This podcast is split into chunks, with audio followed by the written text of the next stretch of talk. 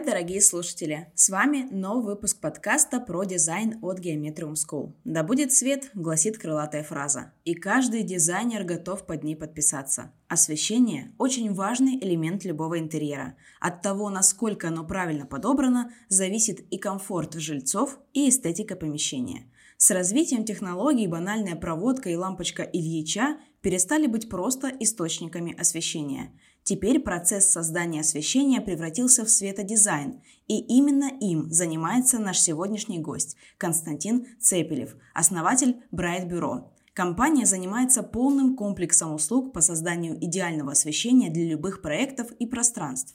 Здравствуйте, Константин. Спасибо, что пришли. Всем свет, всем привет. Константин, расскажите, как создавалась ваша компания? А, ну, до того, как у меня появилось свое бюро, а, собственно, я с 2006 года работал в различных компаниях, связанных с освещением. Ну и в конечном итоге пришел, в общем-то, к открытию собственного бизнеса. Так вот оно и образовалось. А, и по счастливой случайности, или наоборот не по случайности, так как я очень много кого знаю, а, тесно общаюсь со всеми участниками рынка, а, мне повезло собрать команду, которая фактически ну, является, наверное, какими-то моими старыми знакомыми, хорошими старыми партнерами, возможно, там, какими-то клиентами. И фактически у меня вся команда это супер крутые спецы, которых я знаю уже там, ну, 15-20 лет. Почему вы выбрали именно такое направление, как светодизайн? Ну, я его не выбирал, давно меня выбрало, скорее всего. Это получилось случайно абсолютно. Насколько вообще это направление востребовано и кто ваши клиенты? Направление с каждым годом становится все более востребованным. То есть, если мы говорим про, там, не знаю, там, пятилетие или десятилетие назад, то, конечно, специалист по свету был чем-то вообще непонятно, как белая ворона. Просто зачем нужен кто-то, кто в нем разбирается, если можно просто пойти купить светильники. То сейчас э, и развитие технологий э, в связи с тем, что, как вы правильно сказали, лампочка накаливания уже в далеком прошлом, а сейчас как бы куча светодиодных технологий, гибкие неоны, различные шнуры, системы, тросы, ну, как бы ассортиментная матрица инструментов э, светодизайнера настолько огромна, что если ты в ней не разбираешься, то ты не в состоянии создать классный крутой проект, гибкий. Вот поэтому востребованность профессии есть. А кто наши а, клиенты, заказчики, партнеры? Фактически все, а, у кого стоит задача не купить светильник, а у кого стоит задача решить вопрос освещения. Это тоже очень такие глобальные, глобальная разница. То есть, э, кому нужен а, светодизайнер или специалист по свету или светотехническое бюро, это у кого есть потребность в решении задачи. Если у тебя, ну, как бы, ну, на самом деле, потребность в задаче, она есть у каждого, просто кто-то ее осознает, а кто-то нет. Просто купить светильник, это, условно, можно сходить в магазин и его там приобрести. А вот э, сделать комфортную атмосферу, э, сделать э, а, рабочую зону более рабочей, сделать городскую среду более комфортной для нахождения, а, сделать свой приусадебный участок а, продолжением гостиной. Вот это за счет света, это все как раз-таки востребованность именно нашей профессии. Поэтому наши заказчики, наши партнеры, это все, у кого есть такая потребность. Это и, скажем так, конечные заказчики, обычные люди, которые делают ремонт или купили себе дачу или дом, строят, куда нужен свет, внутренний или наружный это, безусловно, архитектор-дизайнер. Расскажите о ваших любимых проектах. Ой, у меня каждый проект любимый, и каждый проект уникальный. А, ну, в целом, наверное, ну, их можно разделить э, на несколько, там, не знаю, таких а, вещей, да, любимый проект. Любимый проект, которым, который необычный, например, да, который выбивается из э, общего фона проектов. Это вот мы в свое время проектировали освещение вертолетной площадки. То есть это как бы, ну, по идее, вообще не близко, это супер технический какой-то аспект работы, но тем не менее в нашем бюро мы и это делали. Потом мой любимый проект, наверное, действительно мой любимый проект, это освещение салона окон. В Москве мы делали этот проект в 2020 году, по-моему. Он на самом деле очень маленький, но он отражает всю идейность вообще взаимодействия пространства с освещением. Там, ну, это надо показывать, что рассказать это практически нереально на пальцах. Но он, ну, как бы идеальный проект с точки зрения взаимодействия с заказчиком. Он идеальный проект с точки зрения взаимодействия с архитектором. Он идеальный с точки зрения того, что там все этапы прошли так, как они должны были пройти. Там было поиск каких-то концептуальных решений, там было вдохновение, там был дизайн, там был поиск решений. Ну, такой прям классный, при том, что он маленький. Там буквально шоурум около 100 квадратов. Это не супер большой проект но он очень классный. А какой проект стал самым сложным и почему? Ну, наверное, вот э, у нас сейчас идет ряд сложных проектов. Э, один из них, например, уличное освещение одного из э, фасадов э, домов в городе в Санкт-Петербурге и прилегающей территории. И сложность заключается в том, что э, очень сжатые сроки. То есть нам нужно успеть до конца года, потому что на это выделено время по, ну, по строительству. Там есть очень много ограничений в городском строительстве, в том числе а, выделены рамки на производство работ. А, то есть мы зажаты буквально там в, в размере трех месяцев, с одной стороны. С другой стороны, а, мы пришли на этот проект. Это самое нелюбимое, в том числе у дизайнеров и архитекторов, когда ты приходишь переделывать. То есть, да, как бы проще сделать заново, нежели что-то переделать или доделать за другими. И фактически нас пригласили туда исправлять какие-то а, ну, помочь реализовать проект фактически после того, как уже там что-то было чуть-чуть подделано. Где-то был кабель выведен, где-то какие-то светильники стояли, которые не очень соответствуют э, задачам. И фактически мы оказались в, в супер сжатых сроках еще и, и погрузиться в, в проект, который сделан, да, а, и там что-то уже начато. И попытаться все это реанимировать так, чтобы в сжатые сроки получить а, гарантированно хороший результат. Такой, я, я бы назвал проект вызовом, а, потому что это реально вызов, и а, то, что я наблюдаю, как у нас там строится работа в отделе архитектурного освещения, люди иногда уходят а, там, в три ночи, потому что они правят а, стадию РП, а, занимаются какими-то там изыскательными работами, придумывают, как выйти из ситуации с тем, что уже что-то смонтировано, какие-то архитектурные элементы стоят, и как в это все вписать освещение. А, и это реально ну, крутой вызов для команды, и после того, как мы его реализуем, мы его точно реализуем. Это вот будет такая веха, после которой можно сказать, что теперь нам точно не страшно ничего.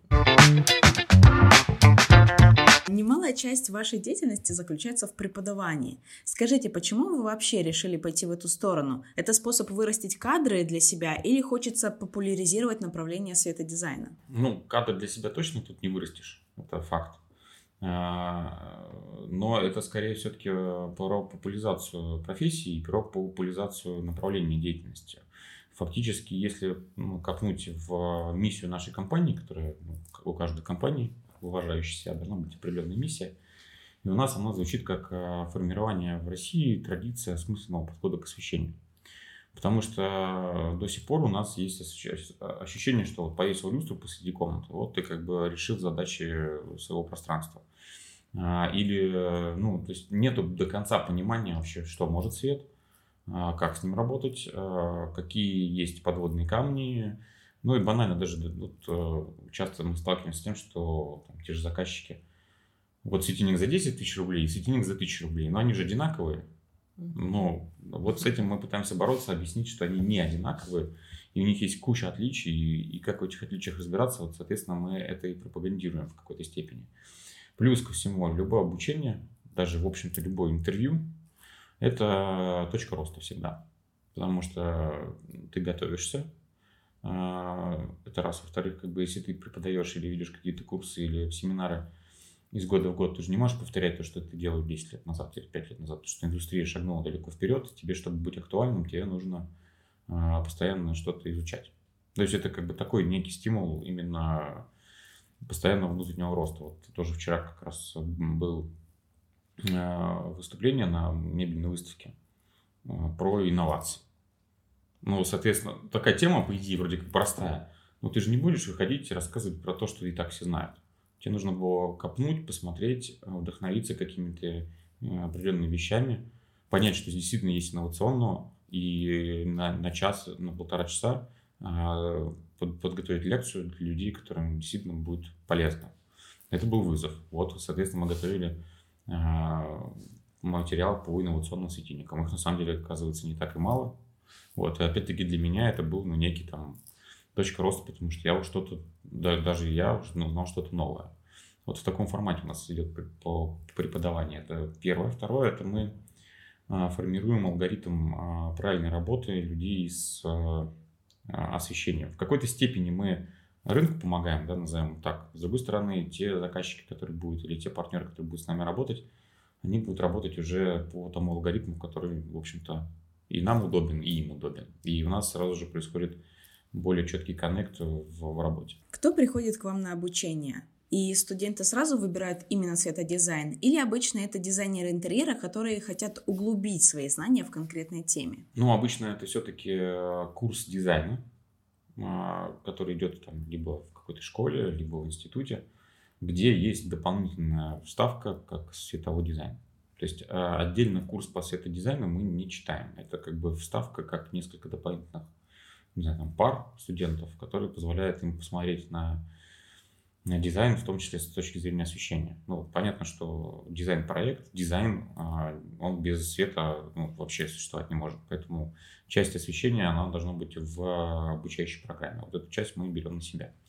Первый это момент. Второй момент мы проводим различные мастер-классы, семинары, которые посвящены каким-то ну, достаточно узким темам. Ну, там, не знаю, там, система управления, новинка системы управления, либо какая-то определенная система управления, либо общий комплекс систем управления, а, либо про какие-то там ну, нюансы ведения проекта, как нужно посмотреть на проект освещения, что нужно требовать от проекта освещения или что от него нужно ждать.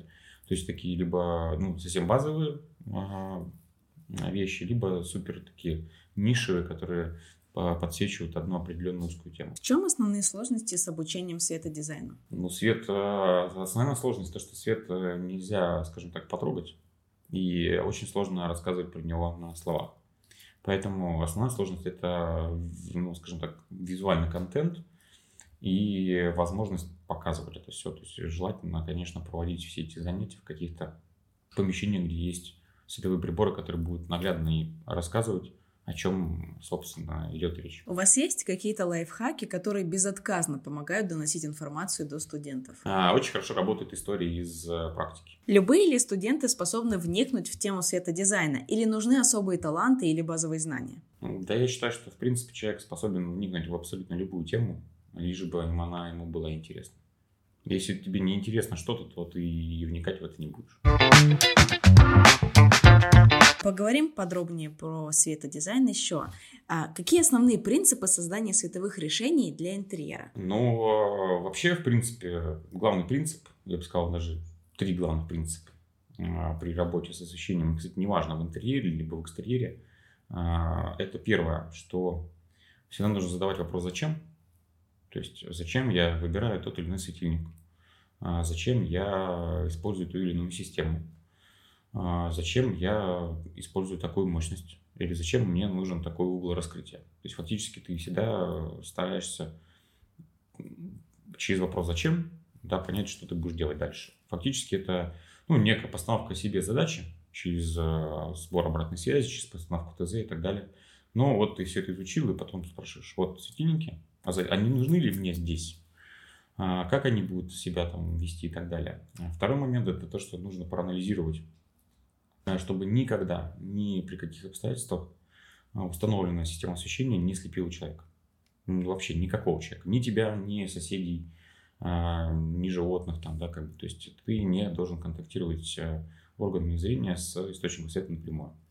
И третье, нужно всегда логически мыслить, как себя будет вести э, там, заказчик, находясь в, в той или иной системе освещения. Как он будет с ней взаимодействовать и будет ли она отвечать его ожиданиям. Ну, в общем-то, наверное, это такой основной алгоритм а, постановки э, и разработки проекта освещения в любом проекте. Как световые решения могут влиять на настроение и комфорт в помещении? Максимально. Вот э, именно световые решения влияют на комфорт и настроение ничто другое, как свет, на это не влияет. Какие методы вы используете для уменьшения энергопотребления в своих проектах? Тут же надо вопрос э, еще такой э, слушателям задать. Что они вообще... И, кстати, вот, да, вот вопрос задам. Что такое энергопотребление вот, в глобальном смысле слова в рамках э, светового проекта? Вот как вы думаете?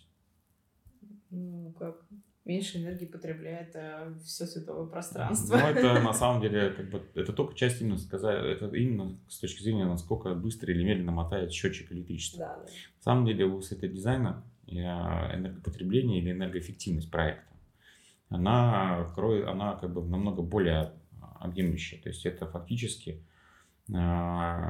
затраты все. То есть временные затраты, финансовые затраты на реализацию, затраты на эксплуатацию.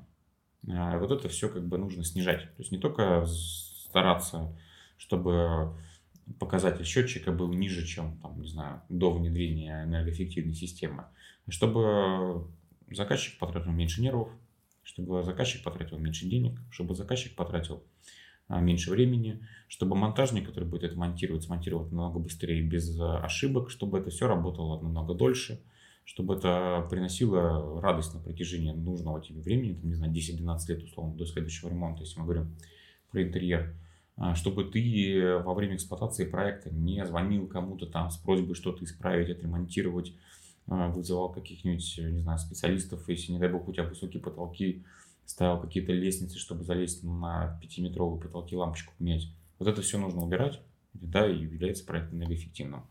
Соответственно, какие у нас есть методы? Это использование современных, надежных, а, проверенных, сведенных технологий, которые мы а, точно знаем, что они прослужат свой срок и не подведут заказчика. Как световые решения могут изменить визуальное восприятие размеров помещения? Ну, скажем так, а, они могут это сделать. А как? Ну, можно увеличить потолки, можно расширить стены, можно сделать помещение больше, можно сделать помещение меньше, можно сделать его более камерным, можно сделать его более а, таким просторным. То есть фактически, а, ну, если, скажем так, человек изучал взаимодействие цвета с изменением пространства, то свет фактически работает примерно так же.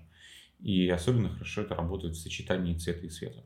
Какие новые технологии и материалы вы используете для создания уникальных световых решений и уникальных световых эффектов?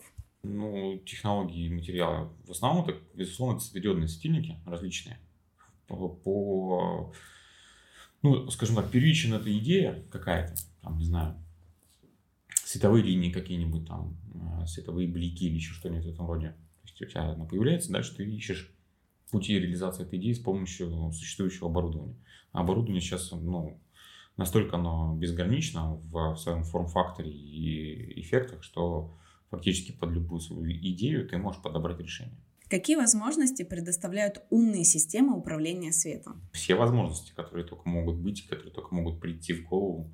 А, это и э, биодинамика, это и human centering lighting, это и э, работа по расписанию, это и дежурный свет, это и сценарии, это и управление с любых э, устройств, которые тебе интересны, выключатели, телефоны, голосовые помощники.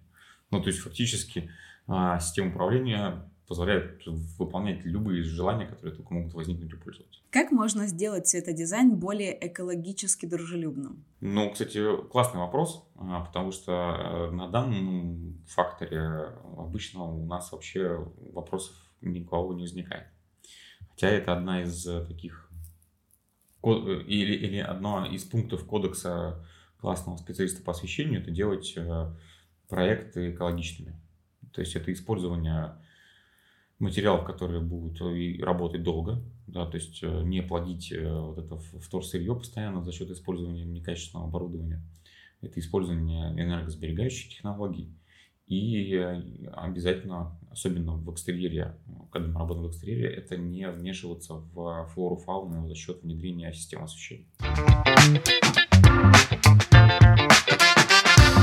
Смена профессии непростое и иногда довольно пугающее дело. Кто-то не решается, кто-то сдается вскоре после старта.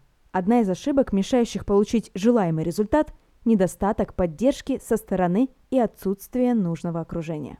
Поддержка, окружение, топовые спикеры и кураторы, актуальная информация – все это мы даем на курсе «Профессия дизайнер интерьера». Переходите по ссылке в описании выпуска, чтобы записаться на курс со специальными условиями. Наша постоянная рубрика «Блиц». Отвечаем быстро, но не обязательно коротко. Да, любимая рубрика моя тоже. Как вы находите баланс между своей креативностью и пожеланиями клиентов в процессе создания проектов? Во время формирования ТЗ всегда вот проходит вот этот вот э, баланс нашей креативности с которая обычно разрушается об э, действительности, которая формируется в общении с клиентом. Какой, на ваш взгляд, самый эффективный в мире проект в сфере светодизайна? Я, честно скажу, забыл имя архитектора, но это японский архитектор. Церковь, где вырезан в камне крест, ну, такая каменная церковь, э, с, абсолютно без декора, без всего, и в стене вырезан крест, который работает на просвет. Там больше, кроме этого а, светового, скажем так, отверстия, которое проецирует освещение внутрь храма, больше фактически ничего нет. Это первый проект, который мне пришел на ум в, в рамках Блиц. Второй, тоже не помню какой город, а, это а, аэропорт, где один из коридоров весь застекленный, и э, стекла покрыты стыдными пленками. И у тебя в зависимости от времени суток, да, от, от того, как солнце расположено, а, полностью всегда меняется цветовая картинка а, в, в этом коридоре. Тоже очень круто выглядит, потому что работа... Ну, вообще, работа с естественным светом – это самое эффективные с точки зрения светового дизайна. Кто точно не сможет заниматься светодизайном? Все смогут, мне кажется, если приложить э, усилия, креатив и желание. Что вас вдохновляет? Меня вдохновляют э, моя команда, меня вдохновляют, э, ну, я не очень люблю слово конкурент, просто конкурент это будет сразу всем понятно, о ком иду, как идет речь. Меня вдохновляют э, коллеги по цеху, в хорошем смысле слова. И меня вдохновляют э, международные специалисты, которые придумывают и проекты, и э, сами свои приборы. Ну, то есть, фактически меня вдохновляют все, кто работает в индустрии светового дизайна. Константин, спасибо вам за интересную беседу. Вы пролили свет на светодизайн, простите за такой каламбур. Это очень интересная ниша. Теперь и я, и слушатели чуть больше понимают в том, как сильно свет влияет на восприятие интерьера и экстерьера. Спасибо. Всем в следующий раз. Всего доброго. Дорогие слушатели, спасибо и вам, что были с нами. Надеемся, вам было полезно. Подписывайтесь на наши соцсети, ставьте подкасту оценки и оставляйте отзывы. Будьте с нами, впереди еще много классных выпусков.